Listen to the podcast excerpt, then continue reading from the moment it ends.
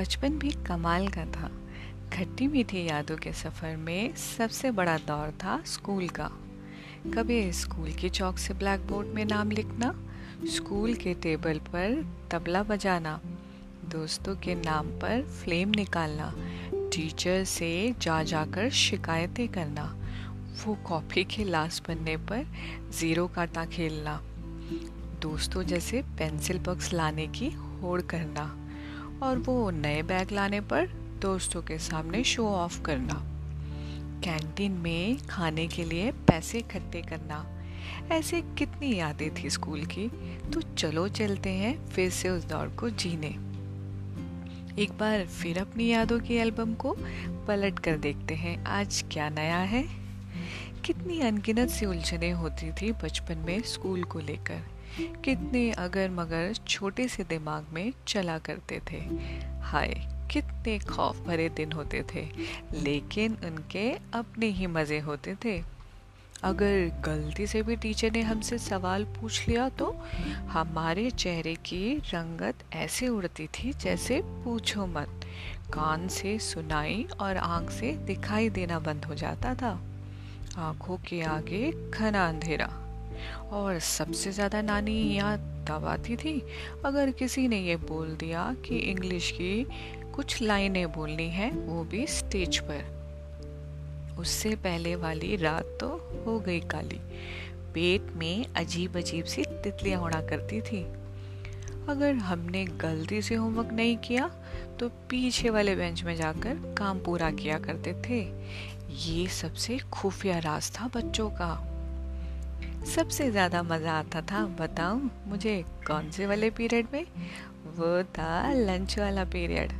आप भी हंस रहे होंगे, लेकिन आपका भी पसंदीदा यही होगा ना? और हाँ गेम्स के पीरियड में भी बड़े मज़े आते थे, लेकिन ऐसे पीरियड बड़ी जल्दी ख़त्म हो जाया करते थे। लगता था घड़ी की सुइयाँ शायद कोई हिला देता होगा। वैसे आधे बच्चे लंच पहले ही खा लिया करते थे, चुपके चुपके। गलती से भी किसी को ये पता चल जाए कि कोई मैगी लेकर आया है तो बस एक एक नूडल सबके नाम का होता था। लाने वाला सिर्फ़ मुँह देखता रह जाता था। लंच के बाद कितनी झपकियाँ आती थी? बस पूछो मत। कितनी बार तो बच्चे मुँह खोलकर सो जाया करते थे, लेकिन चश्मे वाले बच्चों को बड़ा फ़ायदा होता था। सबसे ज़्यादा खुशी का दिन होता था जन्मदिन, जब हमें पापा एक टॉफी का पैकेट दिया करते थे बांटने के लिए। पूरे रास्ते ये हिसाब लगता था, इसमें से कितने मेरे हिस्से आएँगी? हाँ अगर एक दो टीचर गलती से भी आ जाए तो बड़ा दुख होता था, जैसे किसी ने चेप काट दी हो।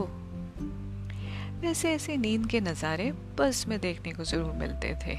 सबसे ज़्यादा भगदड़ कंडक्टर के साथ वाली सीट मलकने के लिए हुआ करती थी। कौन सबसे आगे बैठेगा? लेकिन वहाँ भी दादागिरी चला करती थी सीनियर्स की। धूल में लिपटे हुए बच्चे किसी ना किसी के कंधे पर गिरे पड़े रहते थे। जब कंडक्टर भैया आवाज़ लगाते, बच्चों, जल्दी आ गया हो तो साथ वाला धक्के या खोनिया मार कर उठाता था कि, चल भाई, तेरा स्टैंड आ गया। जब हम स्कूल बस से उतरते तो ऐसा लगता था कि कोई जंग जीत कर आए हों। कपड़ों की हालत ऐसी होती थी, जैसे मिट्टी में लोट पोट ली हो हमने। उस समय पर निर्मा की ऐड याद ज़रूर आती थी।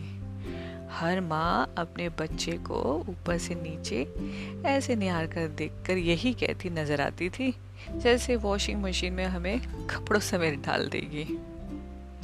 अब ऐसे फीवर की बात बताती हूँ जो सबसे ज़्यादा प्रचलित था। वो था एग्ज़ाम वाला फीवर ना भूख लगती थी, ना प्यास। माँ को लगता था कि बच्चे परेशान हैं, पर उन्हें ये कैसे बताएँ कि ये तैयारी ना करने का फीवर है? एग्ज़ाम के समय कुछ बच्चे ऐसे होते थे, जो एग्ज़ाम देने के बाद हमेशा रोने लगते थे, और जब मार्क्स आते तो सबसे अव्वल, वो सबसे आगे हुआ करते थे। और कुछ बच्चे ऐसे होते थे जो बड़ी बड़ी ढींगे मारकर हमें कॉम्प्लेक्स देते थे। जैसे कि हमें कुछ आता ही नहीं है। जैसे तैसे पेपर ख़त्म होते तो सबसे ज़्यादा भयावह समय तब होता था जब रिपोर्ट कार्ड साइन करानी पड़ती थी। उफ, क्या बताएँ। मम्मी तो पहले ही हाथ खड़ा कर देती थी। और पापा की तरफ़ इशारा कर देती थी कि साइन करवाना। पापा के पास जाने का मतलब एक घंटे का बाबा जी का लेक्चर हम एक गाने में भोले बच्चों की तरह सुनते रहते थे, सुनते रहते थे। और जब ये कार्यक्रम खत्म होता तो पापा गुस्से में रिपोर्ट कार्ड ऐसे साइन करते थे, जैसे कोई करोड़ों का चेक साइन कर रहे हो। बार बार उन लाल पेन के निशानों को देखते, फिर हमें देखते। उस समय तो वो गोल गोल अंडे भी डंडे की तरह नज़र आते थे। ऐसे कितने अनगिनत किस्से, कहानियाँ हुआ करते थे स्कूल के, जो आज भी यादों की खुशबू बिखेर जाते हैं। वो पहली क्लास, वो पहली डांट वो पहला स्कूल का कदम। सब याद है मुझे। ये स्कूल की यादें मेरी खट्टी मीठी यादें हैं, जो कहीं किसी दिल के कोने में छुपी बैठी थी। आज ही इन्हें मैंने ढूंढकर अपने किस्सों में संजो दिया है। समझे क्या?